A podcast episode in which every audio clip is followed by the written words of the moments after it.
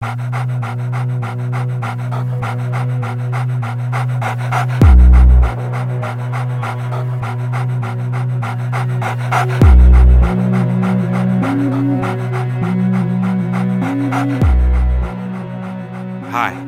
I'm Jimmy Blais, and this is Inside Imago, where we talk about Imago's upcoming productions and the urgent feminist themes they address. We're recording on the unceded indigenous lands of Tiohtià:ke, home of the Kanien'kehá:ka of the Haudenosaunee Confederacy, Huron-Wendat, Abenaki, and Anishinaabe. Imago Theatre respects the past, present, and future of Indigenous peoples in Montreal, and stands in solidarity with the Indigenous members of our community. Today I'm talking with playwrights Amy Lee Lavoie and Omari Newton, writing team and married couple. Their new play, Redbone Coonhound, is being co produced by Tarragon Theatre and Imago Theatre as a part of a rolling world premiere. It'll be here in Montreal from March 21st to April 1st at Théâtre Denise Pelletier, and tickets are on sale now at imagotheatre.ca. Out for a walk, Mike and Marissa, an interracial couple, meet a dog with an unfortunate breed name Redbone Coonhound.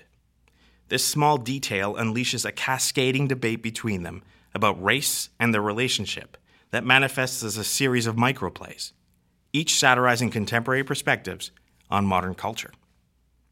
Through its hard hitting comedic elements, Redbone Coonhound explores the intricacies of race, systemic power, and privilege in remarkable and surprising ways. I asked Omari to pass me just a single Kleenex from the Kleenex box, and instead he gave me this unopened giant pack of. I'm just gonna very quickly get the one Kleenex. You're welcome. You're welcome. I think that's linked to what we were just talking about. like having the having the actors figure it out, like having the production figure it out. Exactly. My, Yeah, it's- logic is you want Kleenex, you got options. Yeah. Any shape you'd Instead of- like. You want to Mhm. use two, you want to use three. Yeah. I don't know which color pack you want. I just want something that doesn't make Oh. noise for the Look, podcast. look at him skulking back to the pack of Kleenex. no, I got my other Kleenex. Hmm. Oh, domestic I stuff. love this. It's so good though. It's good. Just- It's think it, it's it's so good. It, it's the good stuff that makes you like when you write together. It makes it um so easy to eat. Like I eat it up. I Oh, Oh. that's yeah no, but I'm I'm not just saying that because I, I have to. Like this play is one of my favorite plays that I've read in the last like five five years. for sure. Oh, thanks, man. Yeah. Yeah, it's That's it's it's so it's so witty and it's uh and it, it's just like it's it puts you in the room. It puts you in the room. That's So I wanted to, yeah, and and and when I read it, I heard your like I heard your voices. Like I like I imagined both of you there. And so I wanted to know I wanted to know how accurate that is. Oh, there's a lot of us. there's a lot of our, our arguments in that play. Yeah, there there are. You know, as a segue, just really quickly because we had we were um we did a talk before the show yesterday, and uh, it was a great group of people that came out. And one woman said, "I saw the show uh the other night, and I found it quite funny. But after listening to you, now I know why." It's so funny because we were just we, we just But we riff and have all these like weird tangents and we don't take ourselves seriously and i think but I also I also think honestly we're both always exhausted, yeah and we also think everything's funny. So that combination gets re- like very candid conversations. yeah we're just you know we just want to have fun theater's fun we just want everyone to be comfortable and you know so just jumping off of that, I think it's super interesting that you're able to take a step back then from that point, like understanding your relationship, knowing that you, you know, there's definitely some very cool, uh, meaty banter between the two of you. How do you then step back and and start to decide what works and what doesn't work? You know what I mean? Like what what elements from that pop out to you and say, okay, well, that make a good part of a play. well i always talk about the play in the sense that yes it is you know loosely based on us and it's about an interracial couple the premise is absolutely 100% autobiographical but ultimately because this play is about language our characters and the friend group are really built to contain and express ideas. Mhm. This is a language play. Mhm. So I think anytime it got a little too personal or we were delving too deep into like you say the banter we just had to check ourselves and go what is this play is a, what is this play about how are we driving these scenes what do we need to, what is optimal here and we always had that as a sort of you know bouncing board for uh, Yeah. or barometer for you know the ultimate um intention of every every scene how those the through line like the mike and marissa moments Mhm. really sent us off in those fever dream, like as we lovingly call them, um, satirical pieces. So that that's what provoked them. So Mhm. yeah, I mean, it's always tricky. And I say loosely because they are inspired by us and they, you know, a lot of the conversations are quite personal, but there is built-in drama. Of course, we're heightening conflict. There's Mhm. things that we've never said to each other that are in the play, um, which was also really fun to kind of get in there and do. but something we really wanted to say to each other. It's not that we wouldn't say it. We just hadn't Yeah. gotten around to saying it yet. yeah. I think it's important to talk about where the idea for the play came from. Mm. Like, Yeah. what- what- yeah. Where'd that start? So the the genesis of the play was so we for real live in the west end of Vancouver downtown, and we were walking on the seawall one day, and this dog showed up. Uh, this well-to-do white man was walking this dog, really nice dog, and it was sniffing me up and down, paying extra attention to me. And I was I love dogs, but I was like, this is a lot of attention. This is a bit bizarre. And I was kind of like, get a little uncomfortable. Amy just loves dogs, so she was just loving it and jealous that the dog wasn't paying attention to her. And the man was boasting about the qualities of this dog like Yeah. oh this dog can run miles without getting tired Yeah. it's very scent driven once he gets a scent he just won't give up as this dog is sniffing omari up and down and then finally omari asks well, what kind of dog is this and he very proudly Yeah. declares it's a red bone coonhound like looking me right in the eyes, like no, and and like genuinely like loves his dog, had no ill intentions. Oh, it's a red bone coonhound, and I was like, and absolutely no sense of how those words might land on the black man standing in front of him whose dog has been all up on him yeah. um So- and yeah I, I was like, uh, immediately like that sounds like some slavery shit. Uh, red bone, racial slur, coon, racial slur. Bloodhounds used to chase black black, uh, black people. I was like, this is some southern racist ass dog name. And I walked off, and immediately we walked in the other direction. I said to Amy, "Did you hear that? Like, can you believe that?" And Amy knows everything about dogs, so she'd heard the name before. So you weren't nearly as i wasn't near no i i did know that it was a variation of you know the, a, a coonhound there's like a blue tick coonhound there's different types of, of hounds obviously. The thing that is also interesting is they're not that common at least in bc or in canada.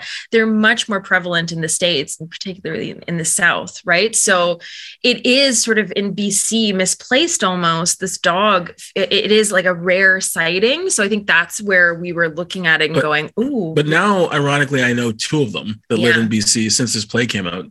Yeah It's but very they're, they're hmm. yeah so he but that dog in particular came from the states. He was he was brought into canada. So Yeah. that was also another link to what omari was saying about that dog breed.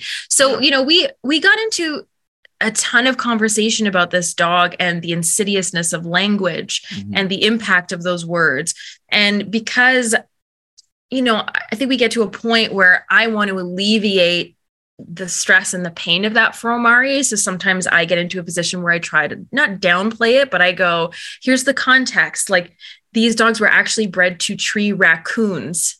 That's Yeah. like their function. And I and I was trying to be an advocate for the dog going, imagine these dogs, like, you know, their DNA was spliced to to be at the service of men for these evil deeds or these like ridiculous, you know, tasks. And- it's not the dog's fault. But- so we have but I was just, but I was just like, I'm not saying I blame the dog, but like the humans could also stop using that name, you know. And I, I talked about the example I gave the first time I went to visit Amy in Timmins, Ontario. I took a Greyhound bus because I don't like flying, and uh, we drove past a town called Swastika, Ontario, and I was like, what?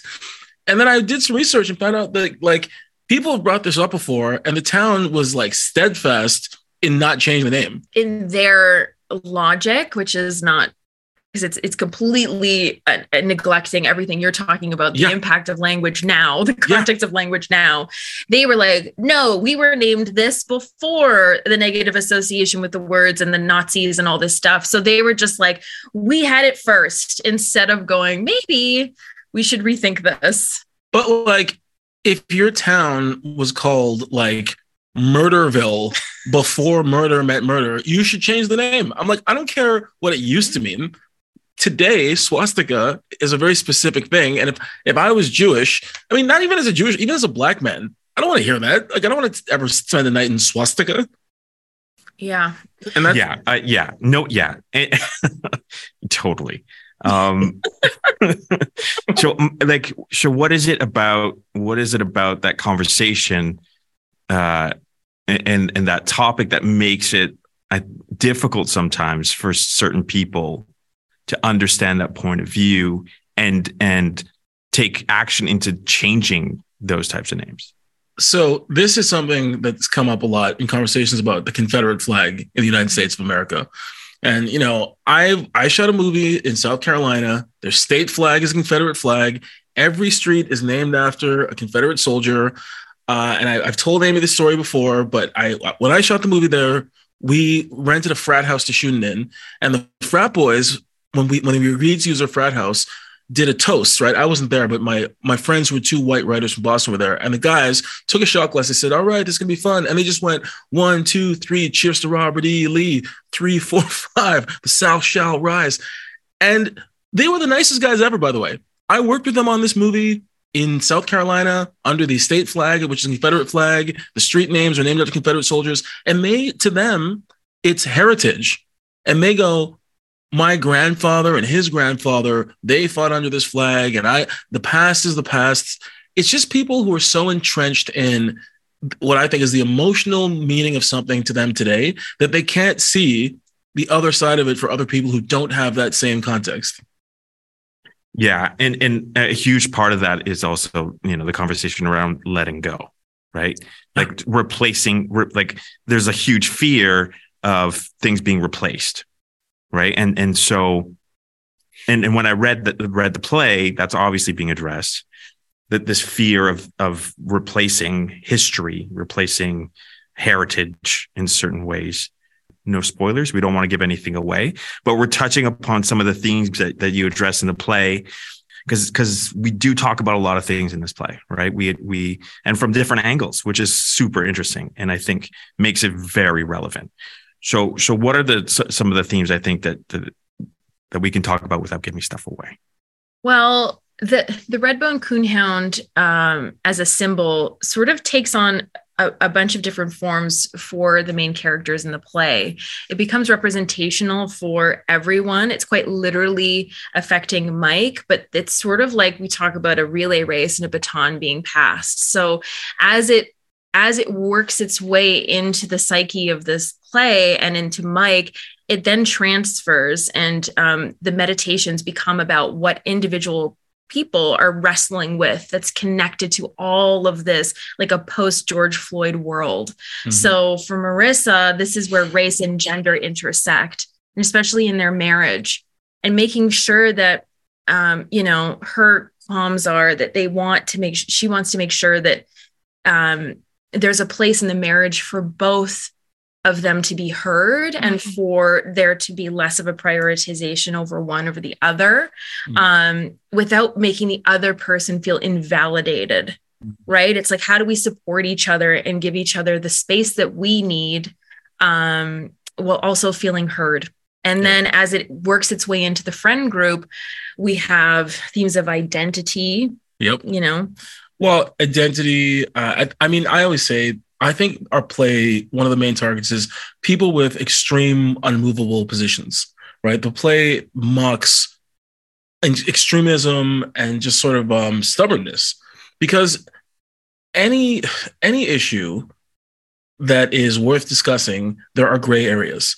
It's very rare that something like the example of the well okay i'll think about like the tearing down of statues for example right there have been lots of activists indigenous folks who who are rightfully in my opinion tearing down statues of horrible genocidal colonizers I totally get why someone whose family, a white person whose family has been in Vancouver for a long time, might think to themselves, well, that actually, you know, that's my great great great grandfather represents my culture. Like, I understand where they're coming from. I disagree with them, but I don't think that they're like overtly evil or overtly racist, right? Um, but I think if you're if you're so extreme in your position that you see everyone who disagrees with you even slightly as other and as enemy and they need to be destroyed or they need to be canceled you just i mean a, a saying i like is that like all sides of the political spectrum lead back to the same place right if you look at like the extreme left and the extreme right always end up in the same place because you take that circle far enough and it's these people suck. We have all the answers. These people know nothing. So so i think that's a major theme it's just like a call for for moderate discourse. Yeah. And also that it was important for you and for me that mike was not this monolith this black male perspective monolith that we wanted a sort of catalyst and a and a counter to that. Because again again, I feel like I'm talking about your points, well, but I think it's yeah. very interesting. Omari, as a black man, not fitting a particular stereotype yeah. and his experience, you know, with that has been very interesting and informative for the play and crafting Mike. Interestingly, I just watched a documentary on the flight over about the tennis player Arthur Ashe. I don't know if you know Arthur Ashe, but I, I didn't know much about him. But Arthur Ashe was this black Wimbledon champion who died of HIV. He had a blood transfusion. This is early days. But Arthur Ashe, there was a period in his life. He was he was like because he was a tennis player. He was always at these country clubs. Many of them were still segregated at the time, and he was this. And he went to I think it was um, USC or UCLA, but incredibly articulate, educated guy. And he was labeled as a sellout, and he was labeled as the c word. Right? They would call him a coon. Whereas Muhammad Ali you know, who was a more stereotypically militant black person, was revered as a champion. And this black this radical black activist being interviewed on the show like today like in 2023 was saying if you listen to the things that arthur ashe was saying and you removed uh, how articulate he was and you removed his gentle tone of voice he was way more radical than ali or some of these other people. But there is this expectation i find as a, a black person that there's a certain uh, performance of blackness that you're pressured to deliver lest you be labeled uh, a sellout. Even though most of my heroes, Martin Luther King, Malcolm X, James Baldwin, were hella articulate. It's a bizarre, it's a very weird uh, thing that happens. Yeah, the same thing happens uh, in Indian country, where you you know you, you, use some big words and then all of a sudden you're you're learned and then, um, yeah, you're othered. You're othered by you know your own folk. Super mm-hmm. interesting. Um, yeah, and and I think you know again, another thing that the play does super well is uh, it complicates things to the point where we do, I think we do get a really great taste of that mod, like that moderate discourse that you're talking about. Um, I, I want to jump or change gears just a little bit because I was super fascinated um, as a playwright reading this. Like I had, I had so many questions, but one of them was like, how do you do it as a team? Like the idea of writing writing with somebody else, that's a whole other level. But then when you talk about a married couple doing it together, like what how do you break that down? Like who does what? Who types? I typically do the typing, like the organizing, the formatting, probably just because I enjoy that stuff. And Amy's a structure. Well, I've, I've said this a billion times, but it can't be said enough. Amy's my favorite writer. I was a fan of her, and I'm not just saying because we're married. I was a fan of hers before we started dating. We met because she cast me in a play, right? So it's easy when you have as much respect and reverence for your writing partner. I just trust her. So and and we're usually aligned in what we what we think. Well, I think we're married partly because of our our sense of humor and our shared taste in humor and it's really a, our our little weapon against the world mm-hmm. where we seek a lot of relief mm-hmm and a lot of healing. Um, and that's a gesture that we put in the play and and hope that the audience can experience through uh, mm-hmm. uh, like our sort of um, our tactic for that. But in terms of just like brass tacks process, mm-hmm.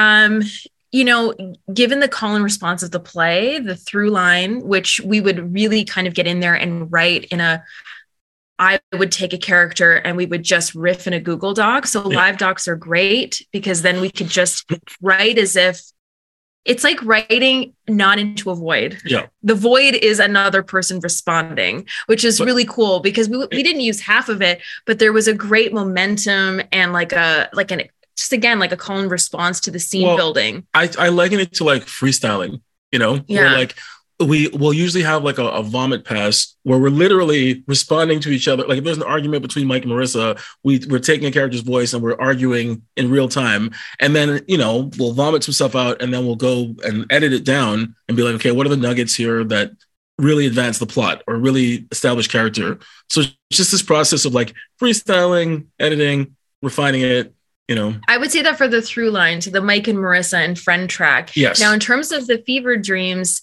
for example, once we knew that this was the form in which we were going to be exploring this play, Yeah. um, our brain started satirizing sort of pop culture, seminal pop culture pieces that you know were important to us.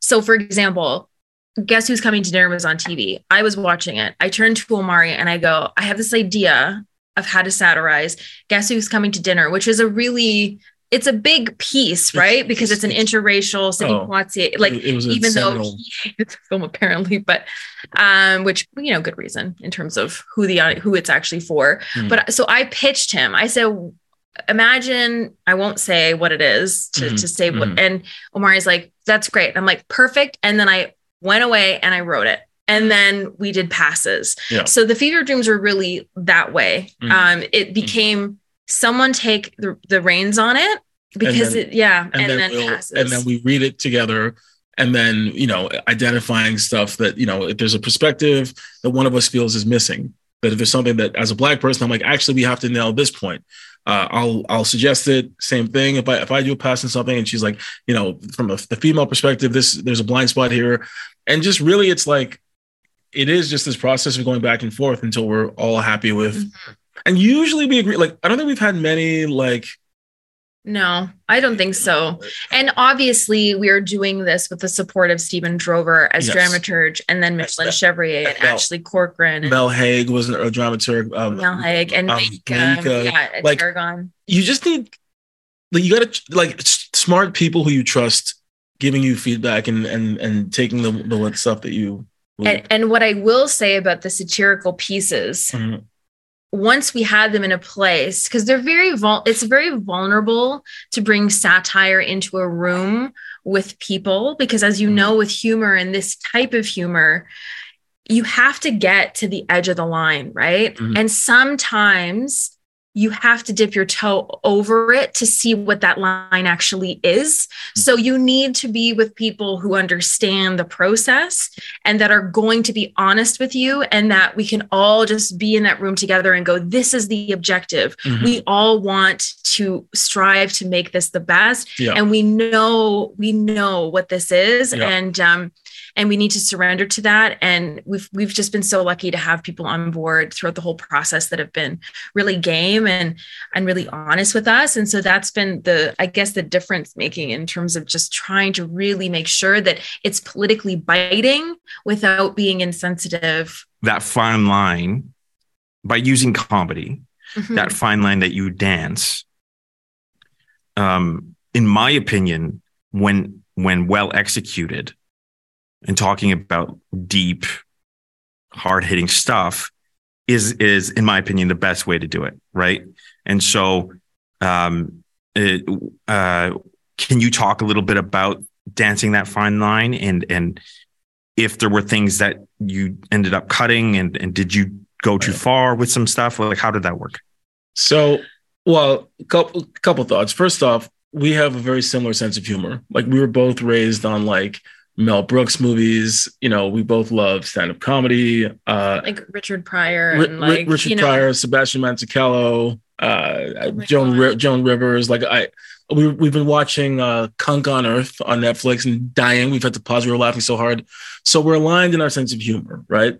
So that's the first thing. Is we go, you know, if somebody goes, I just don't get Mel Brooks. I don't care if you don't think that we're funny because you don't get what we're doing, right? So that's the first thing. Then there's the line.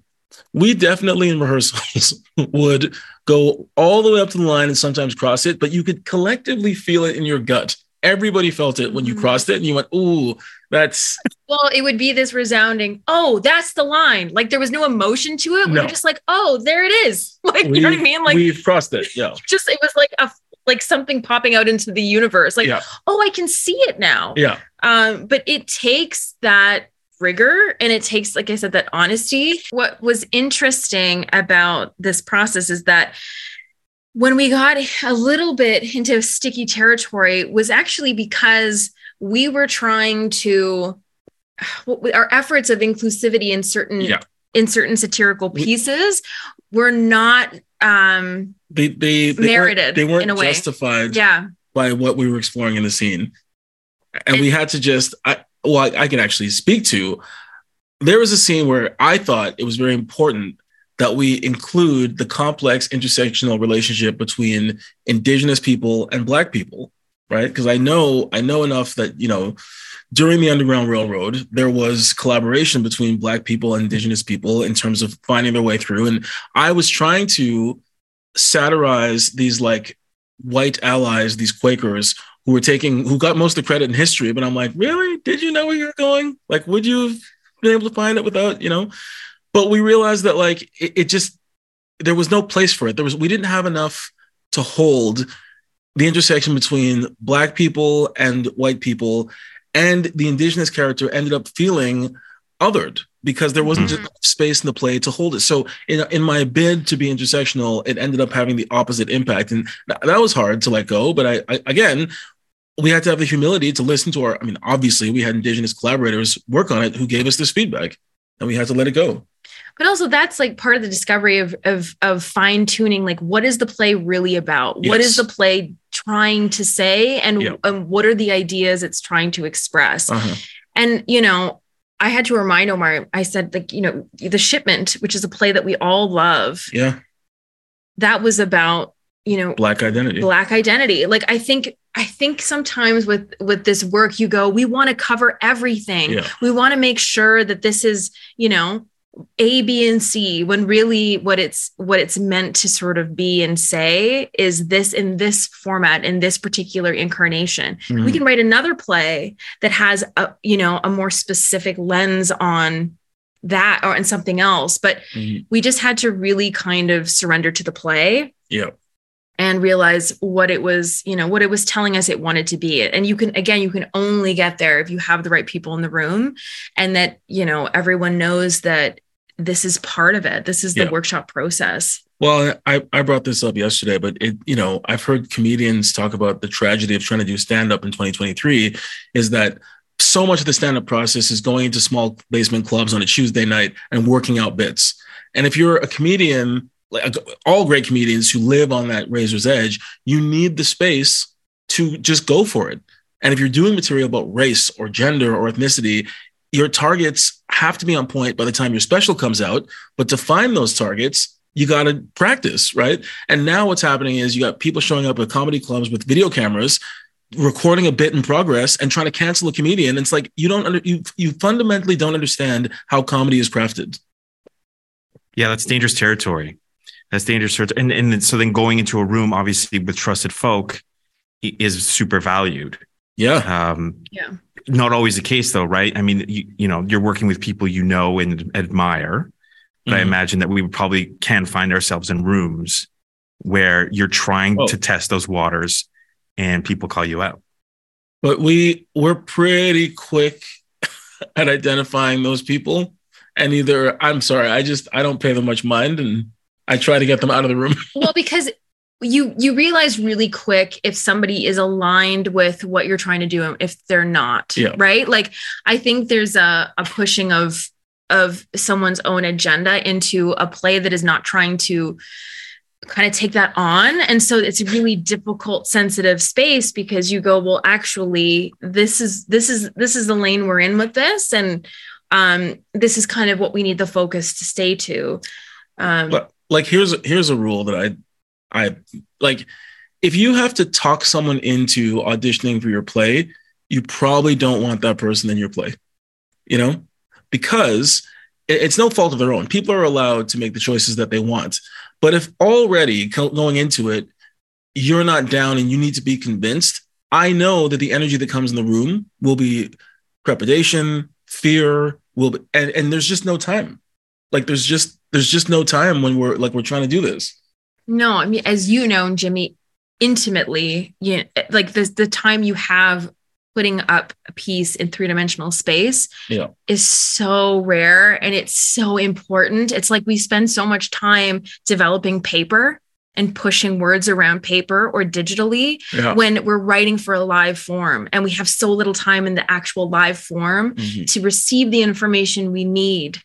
And so I, I think by that point, it's essential that you just find the collaborators that you know are aligned. And it's okay. I mean there are people who work with the same collaborators over and over again for a reason. Yeah. i mean that is just there's different tastes there's different stories that are being told different wants and needs. So but having said that because of the genesis of this play and who we've been able to work with, we've just been so lucky and we feel really fortunate that we've just had a group of artists and creatives that have been that for us mm-hmm. throughout the whole you know years of development so yeah and i've imagined that they've they've collaborated to contribute to the other voices right because you know you two as playwrights obviously have pretty clear placeholders as characters in the play but then you know trying to round out the other voices i'm sure that the people that you align with who mm-hmm. maybe represent other other points of view have helped that along the oh, way. big, big time. Big time. Yeah. Like so it, I, yeah go ahead. Oh go ahead. No go ahead. No, I, I, I was just going to jump to it, something else that we we mm. we touched upon very early in oh in, yeah. in this, which is the idea that you know um, a lot of what you say in the play are things that you wanted to say to each other but never did. um, and so I'm I'm only imagining that that created at some point some pretty interesting conversations. Yeah. Well, it's interesting because I'm trying to think now. I, I think we actually we do have a pretty open like communication in our relationship. Amy, her family's Italian, you know, or comes from Italian, French, Canadian heritage, minor Trinidadian. These are not cultures known for for holding things in, you know. But I think what's interesting is when you write a play is you get to make your characters the sharpest, most articulate people in the moment, right? So stuff that we in the moment we wish we could have said to each other, we can we can revisit arguments and say the the the like super quick razor sharp thing that we wanted to say in the play that we couldn't have said in person. Or that there's you know there there's there's there's been time for reflection. Yeah. So there's moments that are referenced in the play that have happened in the past, for example, that have had time between for us to sort of be different people i mean to have to have that acknowledgement now or that lived experience between then and now and to go oh yeah that's interesting. I didn't realize that that was sort of how deep that sat you know? Like, i didn't realize that that was sort of how you took that or you know that maybe we should have spent a bit more time on that particular issue. Like, and oh. Well, like for example, forcing my my wife to host Super Bowl parties for a number of years when the NFL has an abysmal track record of domestic abuse. You know what's interesting, and I will share this with you. Uh, so that part is completely true. This like this NFL complex, and I don't know. I think it's really interesting because when the play is done in Vancouver, and the based on the, our director's feedback, women um, during that section are really into it. Like, like when I, the NFL comes up as a sort of counter or a, a, point of discussion, there is a sort of this like eyeballing their partners and and snapping their finger. Like, yeah. there's a lot a lot of women justifiably loathe the NFL, and a lot of guys to our to our discredit don't give a shit, and it's it's horrific. Like. So in the play that reference, um, Omari's high school friend um, actually went to the play unbeknownst to us. He saw the play and then he wrote me an apology email about wow. particular section in the play that he recognized from his our past and we got to talk about it But he, this was uh, like what eight years ago. But yeah, like from eight years ago. I, I, I don't want to spoil it, but my friends had a really distasteful conversation about a player that was super misogynistic and super just disgusting. Right. And Amy was like at Amy's home in her living room, you know, and, and I was the only female identifying person in the small space. Yeah. Which didn't feel great. yeah. So, eh, but so it's interesting, right? Like, I think that's, that's, that's what's been really interesting with the play in terms of how it sort of needles these points of discussion and brings out these sort of subconscious sometimes layers in, in individuals and also helps them confront um, complicated relationships right? And we talk about this a lot like these conversations in the play can be relationship ending potentially. Like these these can be really explosive corrosive moments. Um, and that's okay. I think you get to a certain point in uh, in friendships when they're you can't bank on history anymore or like you know high school wow. or anything to sort of sustain a friendship when there's such an evolution post high school. Well, yeah. there's also you know your connection points when you're younger are so superficial like i was one of the only black guys in my high school but we all played basketball together so we had that for many many years right and some of my friends have said shocking things to me. Like they, they've said, you know, we had the, the same experience growing up, though, right? Even though you were, and they had no, when I explained to them how often I used to get pulled over by the police or how I get followed around, they could not believe it. They did because they'd never experienced it and they, they did not, they didn't know the different reality you can exist in while living right next to someone. And then you get to a certain age where people not being able to see you, to truly see you, becomes a deal breaker. you know, where it's like, I don't care if we all like basketball. You don't think systemic racism exists. yeah, and that that that also applies to family. I'll throw that out there. Yeah, oh, like that yeah. also applies to family, right? And so, you know, it talking to to talking to a married couple who are like that's that's the heart of a family that that brings us to, to some of the stuff that the major conflict of, mm. of the play, which you know, to your point, Amy Lee, it brings us to the point where it's you know very possible in many relationships that's a deal breaker. For when it when it comes out on paper, that's high drama. Like that's the highest you can get, right? Where where we're sitting mm-hmm. there wondering what's going to happen. Mm-hmm. Yeah, and it it's interesting. Uh, somebody asked us about hope in the play, and Omari and I talk about our relationship in terms of working, actively working. And that to me is the highest expression of love. Mm-hmm. It isn't rose petals on the floor, isn't these grand sweeping motions of romance. For us, this play is really representative of the the the actions the the doing you know it, it and top of the, this it's a lot of language but in terms of that as an expression of how do we get through this? How do we work towards a future together? How do we coexist? Mm-hmm. that to me is like i said it's the greatest expression it, of love. And it's also it's about a couple who like the guys is they're they're in their late 30s right this isn't about newlyweds this isn't this is like people who in their late 30s they've been together for almost a decade it's not will they, won't they? It's how are we nav- how are we negotiating this? Which to me is more interesting at this phase of my life than will they, won't they? And that, mm. you know, the, the ultimate message really is that there's always going to be a redbone coonhound. Yeah. Like this couple is never not going to experience some form of redbone coonhound in their marriage and in mm. life. It's really about the decision to work through it together mm. that, you know, is what it culminates to. Yeah. And um, and again, we talk a lot about that this play happens. Uh, the conversations are private. We wanted to platform the com- the conversations in yes. a private setting yes. versus a public setting yeah. because we feel, and it's true, that the way people talk about the issues in this play publicly it's very different. Very different. And we did not want a sanitized, you know, Twitter debate we wanted what we recognize to be true. And again, Yeah. you write what you want to see. And for us, in terms of this play, it was a chance for us to kind of get into an interracial marriage and the conversations that we know.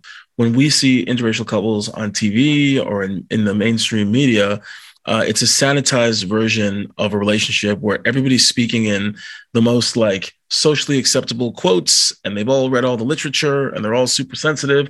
And that's just not the case. like, that's not how marriages work. Like the white wife has bell hooks on a holster on Yeah. her hip, you know, at all times, Ready, just to, sort of ready to like whip it out. Yeah. it's just you know i again that also not that it doesn't feel real but I, I i we want people to to see themselves in the play we want them to to encourage them to work through to have those conversations that it's not about knowing everything but being right No. about being glossed over because I do think there's something, there's a classism attached to this. There's an access in terms of academia. I think Mhm. people feel shut out from these high conversations or these high functioning conversations around these issues.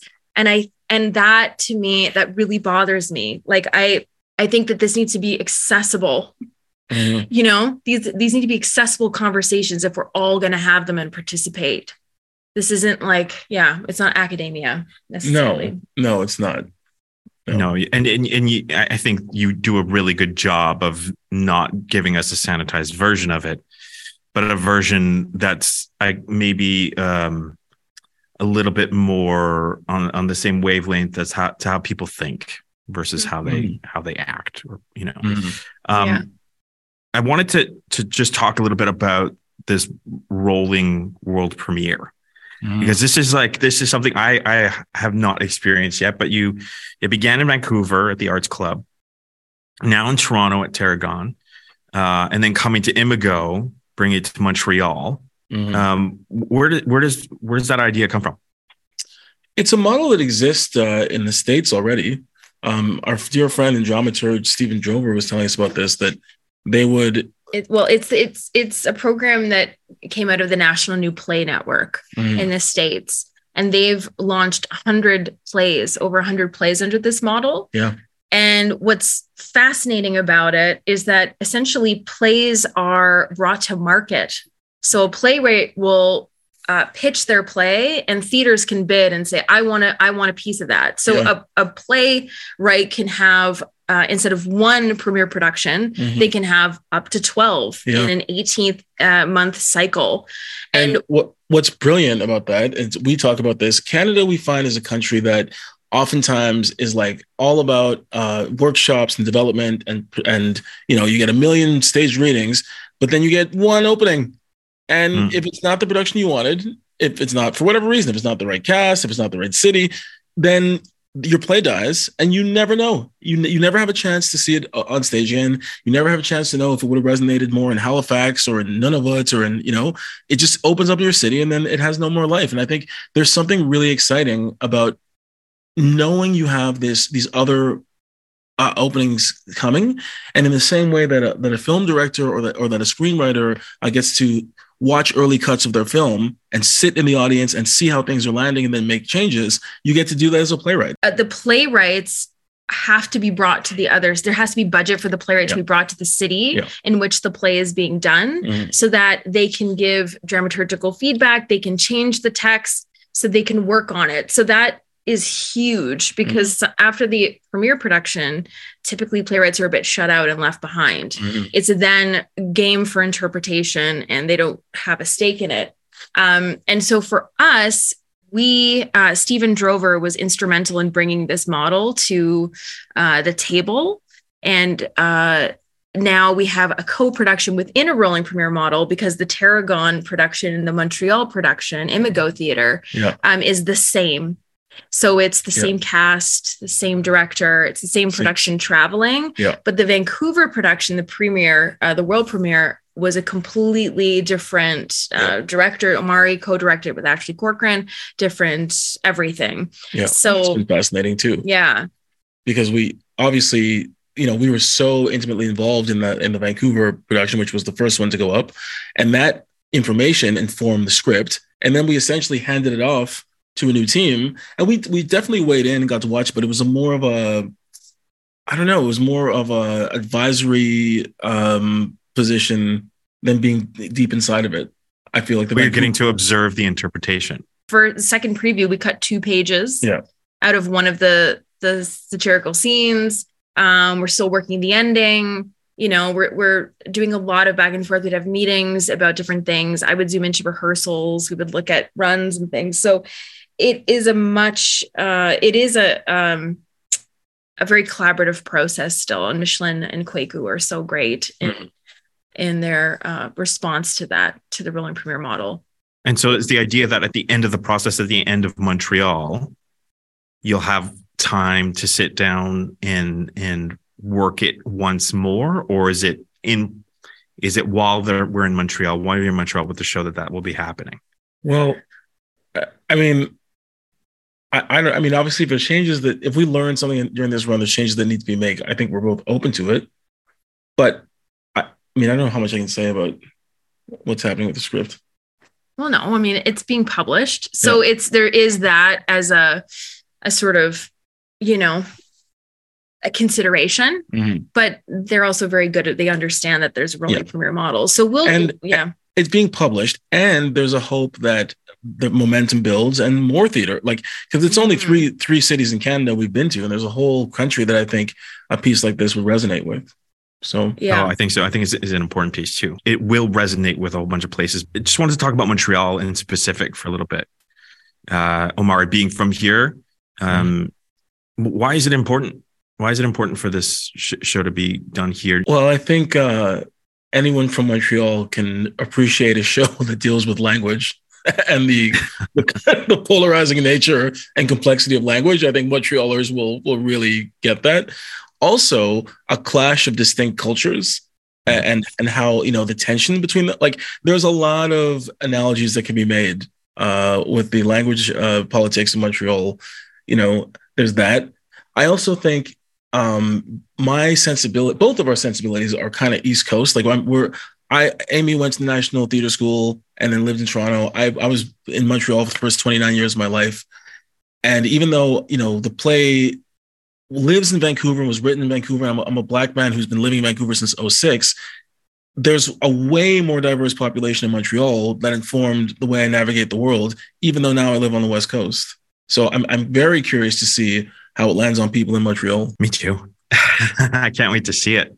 Um, yeah. I just want to jump back a little bit to, um, to talking about humor again. We talked about using satire. We talked about using humor. I just want I just want to get a little bit more from you as to why it's important to use humor and satire to tackle racism, to tackle misogyny, to tackle systemic privilege. I think all those isms that you just talked about are can be really can and are really painful and really heavy subject matters.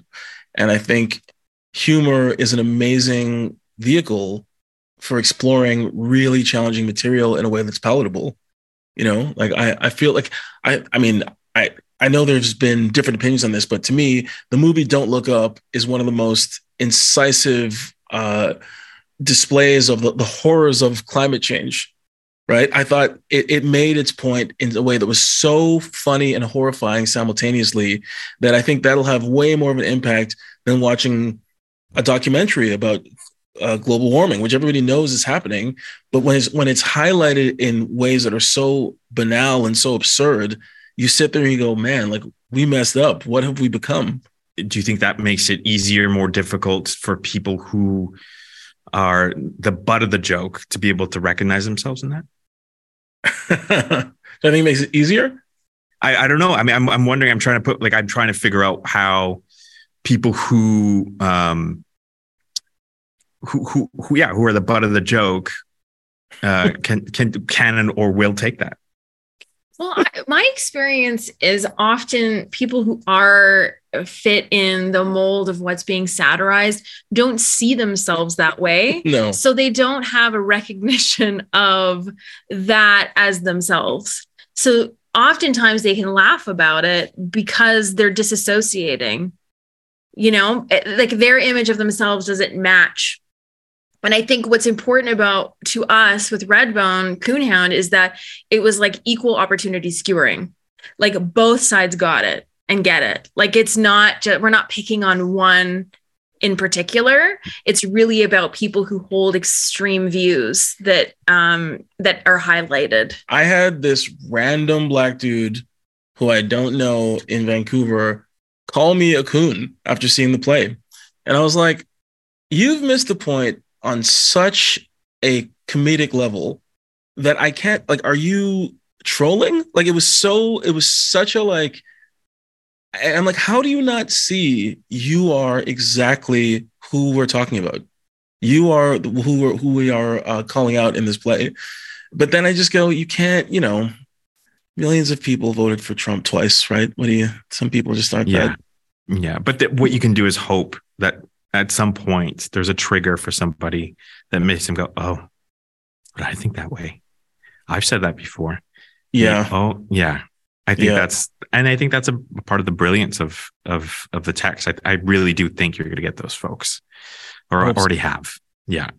Yeah, Um, we've, we've been we've been lucky that people have shared that with us. Yes. Even yesterday, we had um, a couple talk to us about just not knowing the the history of the language and the words within that breed title, and that they felt uncomfortable saying it after hearing us um, Yeah. talk about the play. Like they were just, It- yeah, in the lobby they were like, "Can we say the title?" Like they wanted to talk to us about it, and they were, and you know, of course they came before when they walked in. They didn't think twice about it, and they were so shook. And he said, My friend has a coonhound and I'm going to tell him.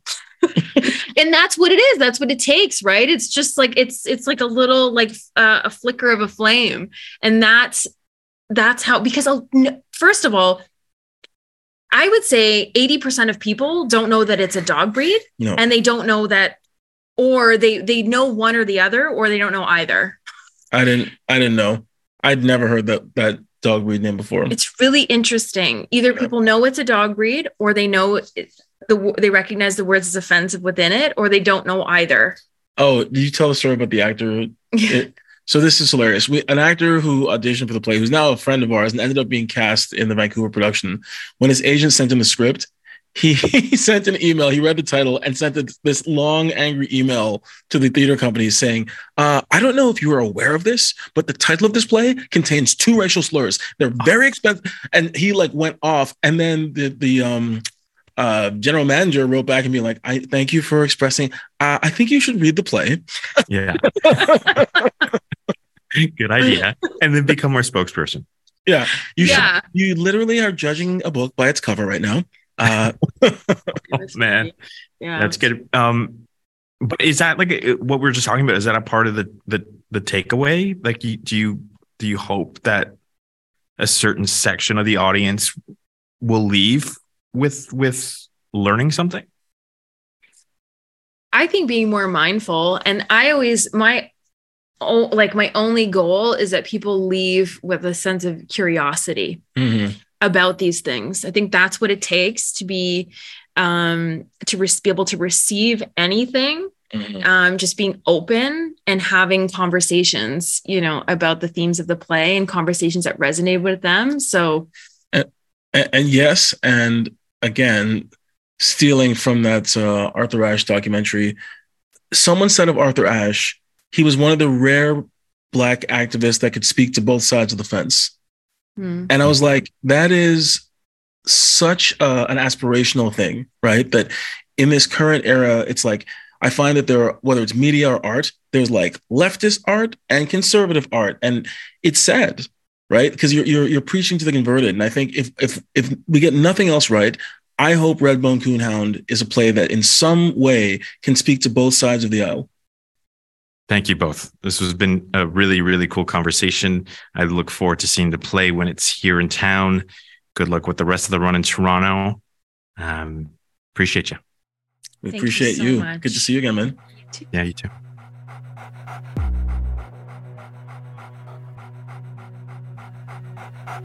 Thank you for joining us for Inside Imago. And thank you to Amy Lee Lavoie and Omari Newton for spending this time with us. I've been your host, Jimmy Blais. The music you've been hearing is an original composition from Redbone Coonhound by Thomas Ryder Payne. Redbone Coonhound is at Théâtre Denise Pelletier from March 21st to April 1st. Visit imagotheatre.ca to learn more about the play and to get your tickets. This episode was recorded at the Elan Community Digital Arts Hub in Montreal. This episode was produced and edited by Danaraya Vashik. Talk to you soon.